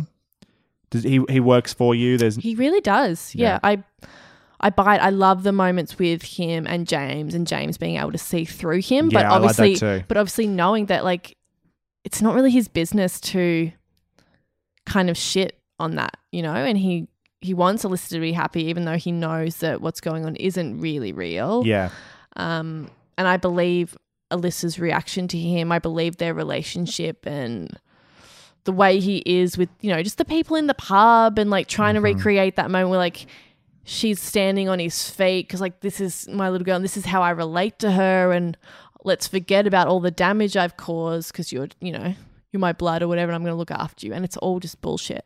You know, I totally buy it. I love it. um, it is it is very fulfilling when she does have the confrontation with him in the back at the trailer or whatever. Yeah. But yeah, the bit of, I like about James James's approach to the thing is he tries to be practical as well. When he's like, you know, I don't think she's thinking clearly about the situation. It's like, so dad, dad's drug dealer, and she's like, whatever. So what? Yeah. And he's like, well, you know, should we really be here as since we're criminals on the run? Yeah. And like trying to approach it with yeah. some And sort it's of like, you know, we rationale. shouldn't be in one place for too long. And yeah, very smart. but yeah, she's not buying any of it, and she's she's very good at uh, at twisting that to make manipulating that Mm. to make it work in her favor as well. Um, the only other parental character that's worth talking about is James's dad, which Oh, yeah. it's a difficult one to talk about because there's not much to him. He's so passive and just he, I don't know. He he sort of just ended up being well. He wasn't enough for James. He wasn't necessarily purposely detrimental or as awful as say Tony was, or even Alyssa's mum, or especially Alyssa's dad Leslie. Mm. But he just. You know, he kind of just goes along with things He's a similar man- to, similar to what James does. Really, Yeah. he like he buys him a knife because he asked me to. Didn't Yeah. think about that was an issue. He's a man completely out of his depth. Yeah. He has no idea. And he, like clearly we see in a flashback that he has never had any idea. Like when his No. wife is clearly depressed and he's like, You can just know, feed the ducks. Yeah, you can go out and feed the ducks. Don't worry about it. You'll be Mm. fine. Um, just does not have the depth that clearly his wife and his son have. And so Mhm. then how can you relate to someone that you don't even have the ability to begin to understand? He's just out of his depth and he's doesn't know what to do and he's Yeah. just lost. And I feel very sad for him. Yep. The other storyline that's going on behind this and that's introduced in episode four is the cops with Eunice and Terry. Mhm. And so these two detectives who have obviously, well, it's in, it's, yeah, it's introduced early on. They have a little bit of a romantic history, I guess. Yep. Um, that's One sort night of tryst. Uh, yes. Mm. Uh, how, you tell me about this storyline, Damask. What do you think? I it was such a little because it came in it was episode four, yeah. Episode four. It was such a nice little surprise, like oh, two new characters, and immediately I was interested because of that, like just that tiny little story detail of like the, something happened the other night, or Yeah. what what's going on between you guys, and it was a great sense of like source of humor within Yeah. the show. I loved even like we only get these tiny tidbits, but the evolution of the relationship. Eunice is clearly like completely enamored by Terry. Mhm. Um, and Terry's very, you know, kind of elusive. Elusive, is that the right word? Yeah, sure. Yeah, elusive and just kind of like, you know, whatever, like get over it. Oh, let's be professional. And then how Eunice kind of, in just doing her job, in being her, kind of sees the truth of Terry and is like, oh, actually, you're not someone that I have anything in common with Mhm. or, you know, can even like respect your worldview because it's so different to mine. I'm trying to think if Terry does. Terry's not necessarily an outright bad person. No, no, like she just has a very different opinion about how to pursue a criminal or a suspect. Well, I'm just trying to think. Does does she do anything that's really helpful to the case in any stage? I'm trying to think what Terry does. I think it's Eunice is the whole way ends up being Yeah. the one that's driving that case in any Mhm. sense. She's the one that gets the tape out of the uh, the mother of the Yep. rapist guy. She's the one who She finds the address She finds the address and all that sort of Mhm. stuff. It's all her work. Yep. Um. Yeah. Yeah, that story, there's nothing wrong with that storyline for me. I just kind of wish thematically it felt like it connected more to what was going on. I feel like that storyline is, there's nothing, it's fine, it's even entertaining. Mm. It just, I like, we've got all these themes of abandonment and disconnection and those sorts of things. And I could find a tenuous link about how Eunice wants a connection, but Terry doesn't. And then by the time Terry kind of does want at least a temporary connection, Eunice has abandoned her. Mhm. But I, mm, that's the that's the bit. It just doesn't ever really turn to anything as good as everything else that's going on around it. I guess it's this. okay. So when I take them off my half star, it's just because that's the element that is obviously a little bit weaker than everything else. Again, it's not bad. Mm. I don't have any issues with it. Yeah. It's just sort of like because it does take up a reasonable amount of screen time in the Yeah. second half of the series. It just obviously is nowhere near what everything else is doing in this show. Does that make sense? Yeah, I, I understand what you're saying. I just, I, I don't agree. I think when you say those tenuous connections Mm. thematically, they, they really did work for me. Um, and I think the comedy I really enjoyed. I was very invested in the character of Eunice. Like Mhm. I was, It's very well performed. You rem- you recognize that actress? of yes. course. It took me a while. it took me it was like the first time watching it I was like, why do I know? It's Yara. It's Yeah. freaking Yara. I knew like 0.5 a second. I was like, oh, cool. She plays lesbians now. That's what she does. um, you know, I I was very invested, and I think for me it was important it was it felt like a bit of a relief to have that because so many of the if not all of the adult characters are awful. Yeah, it's true. To have to know that there is one glimmer of hope in the world out there Mhm. that might actually be able to reach these kids that maybe there is a you know a bit of hope was good and then obviously when we get to our end to lose that you're like oh even though you know it's going to be bad ending just like you know it's like that little tease that makes me like adds to the tension for me It- you know I, it really did work for me a lot I guess maybe the thing that was missing was if I just knew a little bit more about her history, if there was something to suggest to me that, like, obviously she is the the source of light in the Mm. adults, but even just a little hint at what might have made her that as opposed to every other adult in the show. Just something to enrich her so I can go, oh, right, you make sense to me now beyond just being that one source, actually just being a fully. I I, I just need a sense of history and I getcha, That, if yeah. that makes sense. There, that wasn't really there. Mhm. There was- she just is. She just is the the better of the Mhm. adults. Yep. The better of the cops. Um, without really understanding why she's the better of the cops. yeah no I understand yeah I totally understand what you're saying But it's It- not it a di- massive deal. it didn't Doesn't I, I, detract. I, I it was just such a n- nice bit of flavor Sure. to the story I was already loving you know what I mean and I you know it was I really enjoyed it I really and I loved the lesbian drama it was just like oh this is pitch perfect cool. yeah. Uh, I'm just trying to think of other things to talk about before we move on to final thoughts. I just want to mention up mention um, Frodo and Mm. how pure, pure Frodo. Like he was, he never come along for the journey. I'm sorry, buddy. You, Yeah. You you can't you can't be in this story. But it was it was an enjoyable time just watching you have your little rebellion.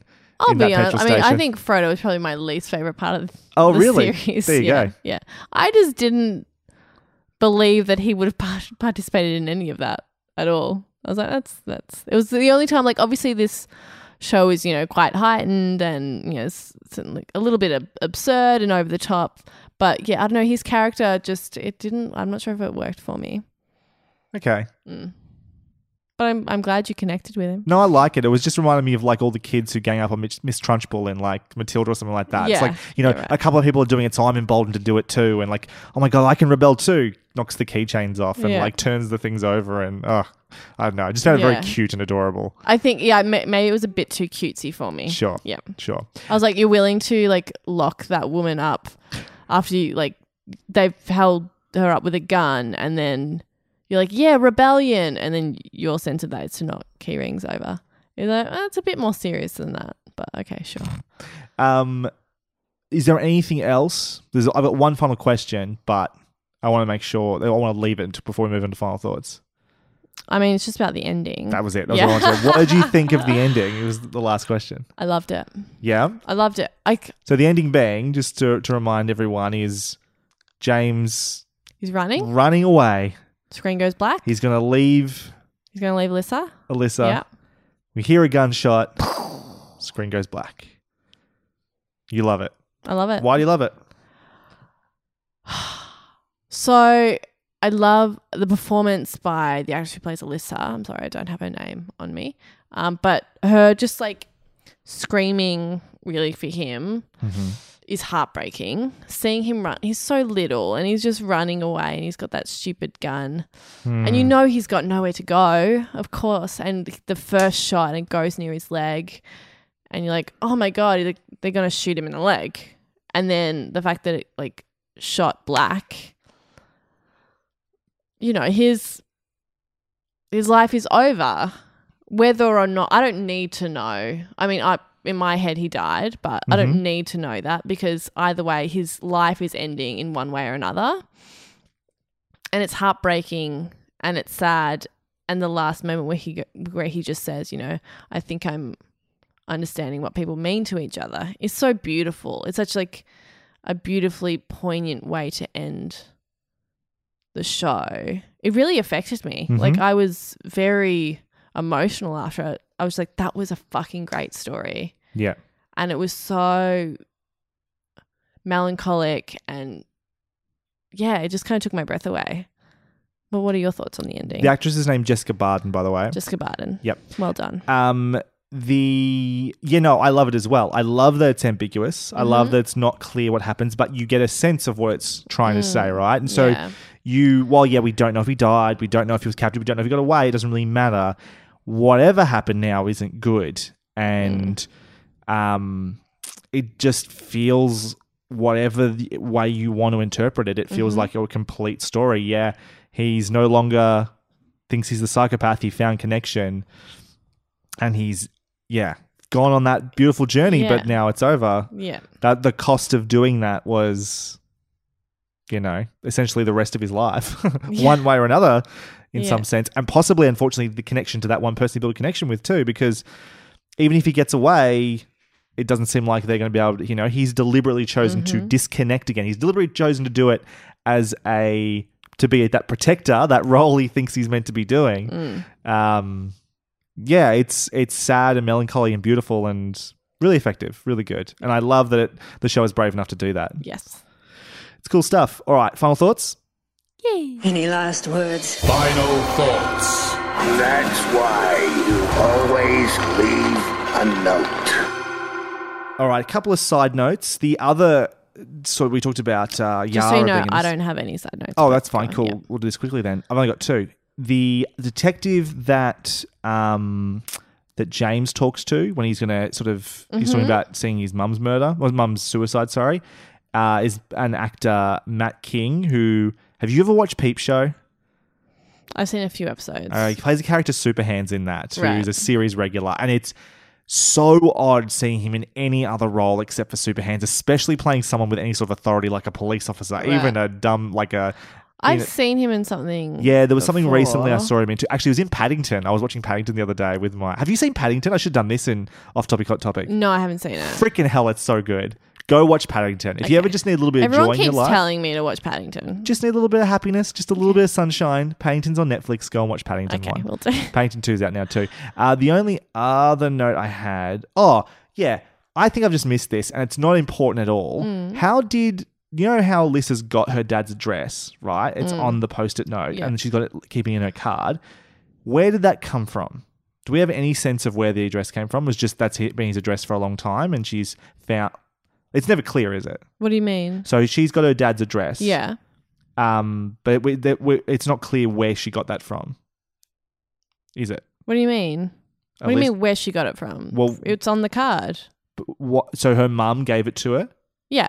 Oh, okay. Yeah, yeah. Okay, cool. That's Yeah, fine. yeah. That's. I just wasn't Sorry, sure. I was super confused by the question. I no, it was just the thing mean? was like, I wasn't Yeah. quite sure why she would. The mum would do that. That seems Yeah. a little more than the A little mum would- extra? yeah, than the Yeah, mum would yeah. be willing to do. I had that. I was like, that's a that's a little extra, but I was willing to buy. I was like, yeah, sure. it doesn't. It doesn't Yeah. bother me at all. Um, that that's the case. It's better than saying one two three made up drive. You know what I mean? Like on the card, a little less believable when you give it to your daughter.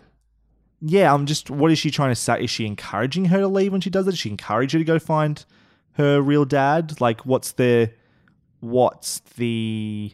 Because it's it's a I post-it think note. I think it's just It's not on the envelope, it's nothing like that. It's just on Yeah. a post-it note. Like, what is what is she trying to offer Alyssa when she gives her the address?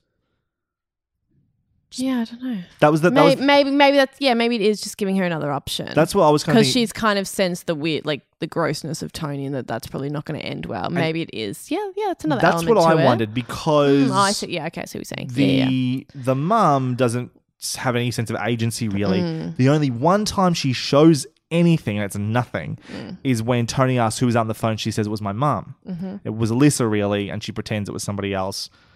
Just basically, I mean, by in doing that, if she'd said, "Oh, it was Alyssa," Tony would have probably wanted to call the cops Yeah. again to notify them. So she's chosen to just let her do her thing.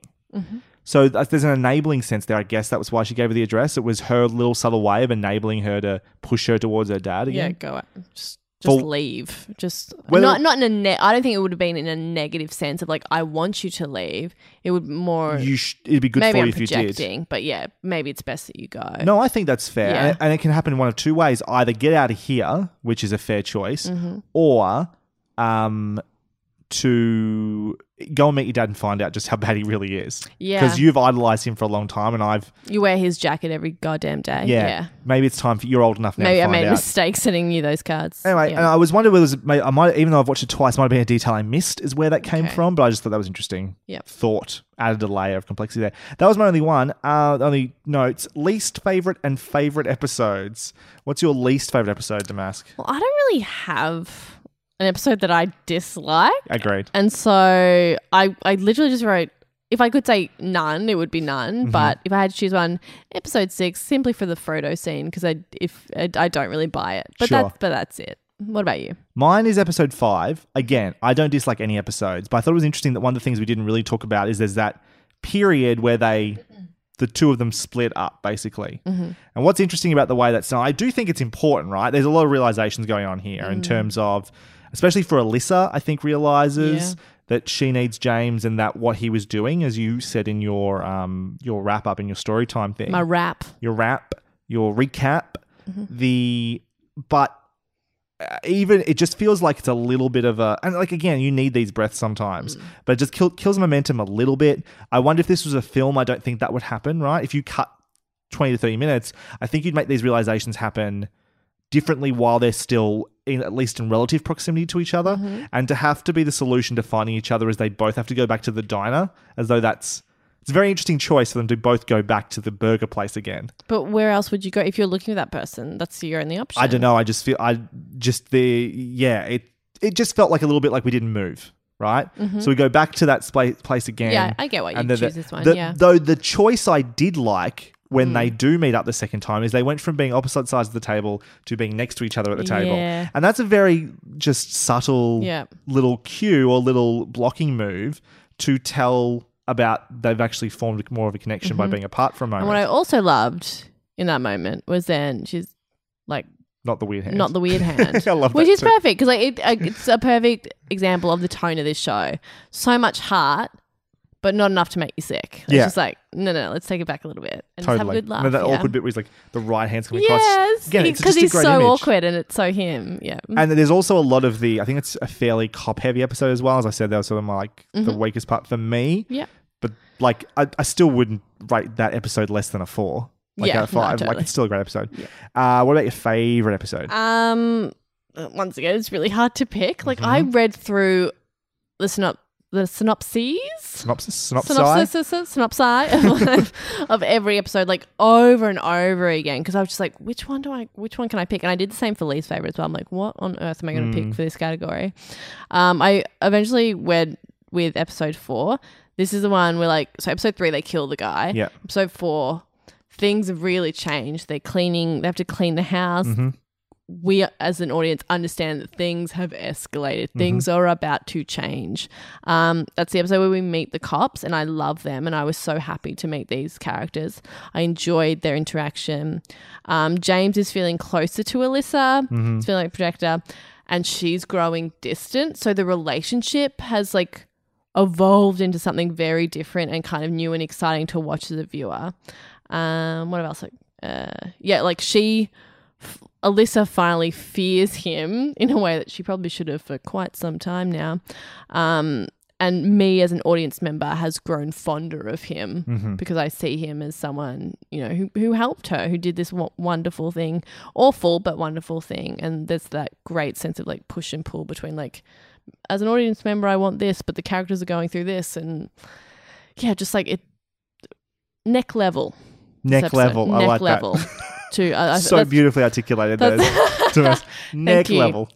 Neck minute. Mm. Uh, and you favorite? My favorite is episode three, and it's kind of for the same reasons. it's like the other side of that same beat. it was hard right? for me to pick between the two, and ultimately I went with the four because I love the cops, so I can see why you wouldn't. Right. And- So I went yeah. the opposite side where the cops aren't in it so much. Yeah. But what you do have is, like you said, it's where the story changes, kicks into next neck neck level. Yeah. And That's you- probably appropriation. I'm sorry if it is. the there's obviously the ending is the big part of that, right? In Mm. terms of it's shocking, the story changes forever. I've already talked about I love the dialogue in those that moment at the end. I love the imagery. Everything about where you end up there is just so powerful. And to me, like watching it the second time, I had remembered watching and going the first time and going, this is the This, is like it really episode. grabs you right Yeah, it this moment here. Yeah. But it's also got that the bit with like he cooks dinner and she thanks him for it, Mm. and the funny little bit where she just like let's do the dishes and throws them in the pool, Yeah. or like then the bit where they're dancing, which I love that sequence. It's certainly an episode where you're like, wow, these are kids. Yeah, and it's just where the the show's done its introduction, and we've gotten to. Yeah, it's just a great place. It's such mm-hmm. a it's, but I'm the same. I could have been four. I could have even made it episode eight. There's a few different places this could have gone, but Yep. I'm going to go with three for the sake of the podcast. Do we want more? I don't think I do. Yeah, I'm not sure. I'm not sure. Like I, am like I'm just gonna say no, I don't want you more. don't want any more. You're No. happy just to leave it I, as it is. I think it's so wonderful that I just want it to be it. this is the risk, right? It's like if they announce there's going to be a season two, I'm going to watch it because I enjoyed season one so much, and I've got a, a certain amount of trust that they're going to do a good job. Mm. But, but you do a season two, and the risk is that you to keep expanding on this story, you're going to ruin it. And the thing is, as well, while this is obviously an adaptation and things have changed, I reading up today, it sounds like the person that's killed is very different um, in the comic books Right. Okay. there's like a satanic element to it and stuff like that. It's a Ah. little bit different. Um, but they've adapted it really well to the screen. But it's still, it was off a story that was a complete story. Right. And there's no more. They have nothing else to adapt off anymore. Anything from here on out is them making it up. And that does not always work. No. Game of Thrones is a good example of this. When they were working off a solid foundation of George R. R. Martin's, not just the story, but the all the written material, right? Mhm. They did a really good job, Benioff and Weiss, of adapting that. Yeah. And since they've George had to. R. Martin's dialogue is fucking amazing. right? Yeah. And so ever since they've had to, while they might have the general blueprint of what his story is meant to be, once they've had to start doing their own dialogue and material and scenarios and It all the things that go around different. it, the, there is an obvious change. Mhm. And so I worry that um, that a second season would have to have a lot. I don't know where it's going to go what's going to have to say, and it could be really bad. And that worries me. Yep. So I'm going to say no, I don't want it. But if it happens, I'll watch it. Fair enough.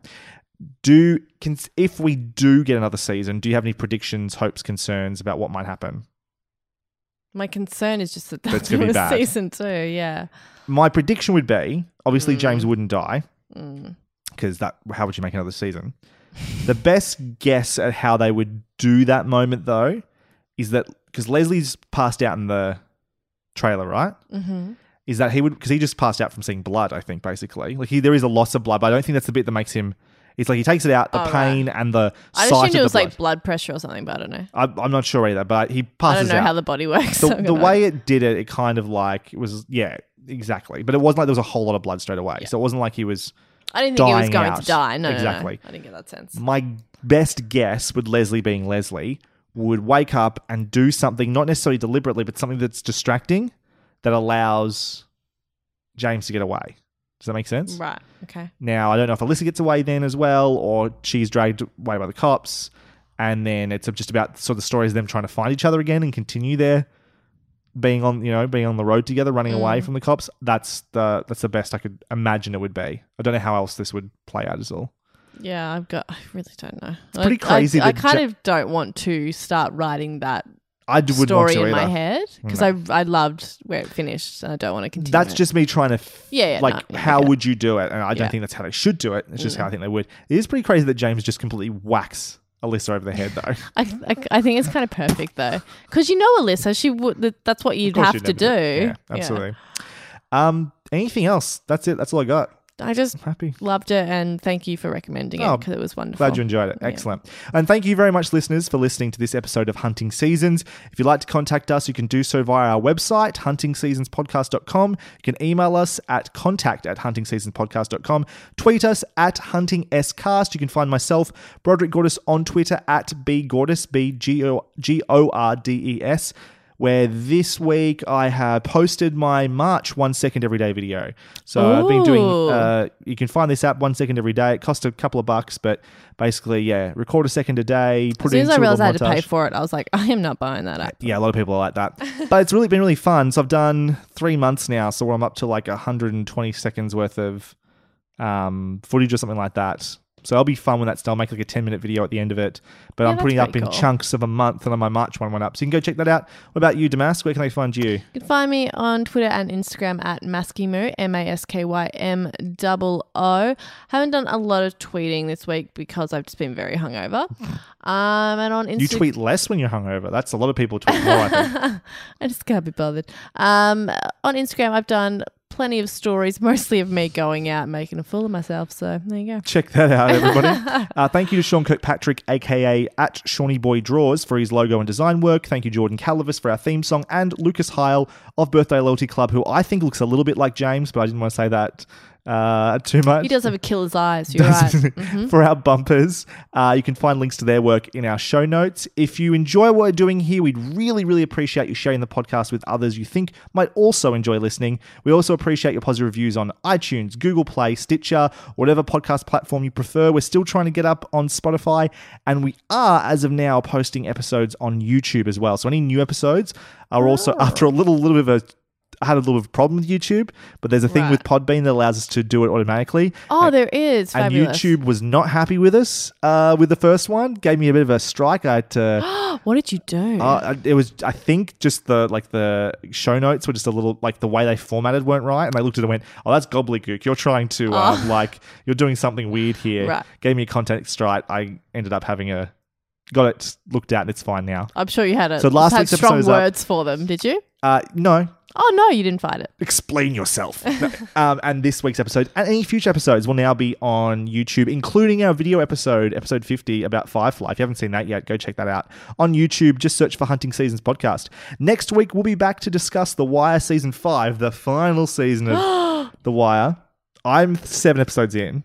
I haven't started it. Well, you've been cheating. We're meant to do it in a week, Brod. Remember that? Yep. Concept? D- Yeah. Well, next, see, okay, next week, uh, I've g- next this weekend coming, I've got a Bucks party that's gonna go all weekend, and that's my birthday. So okay, I'm running out of time. Fairsies, Just getting on you top got of it. You got it. Yeah. Thank you.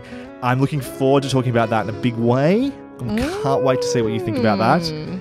In the meantime, though, thank you very much for listening to Hunting Seasons. We will see you next time. Until then, catch you later. Bye.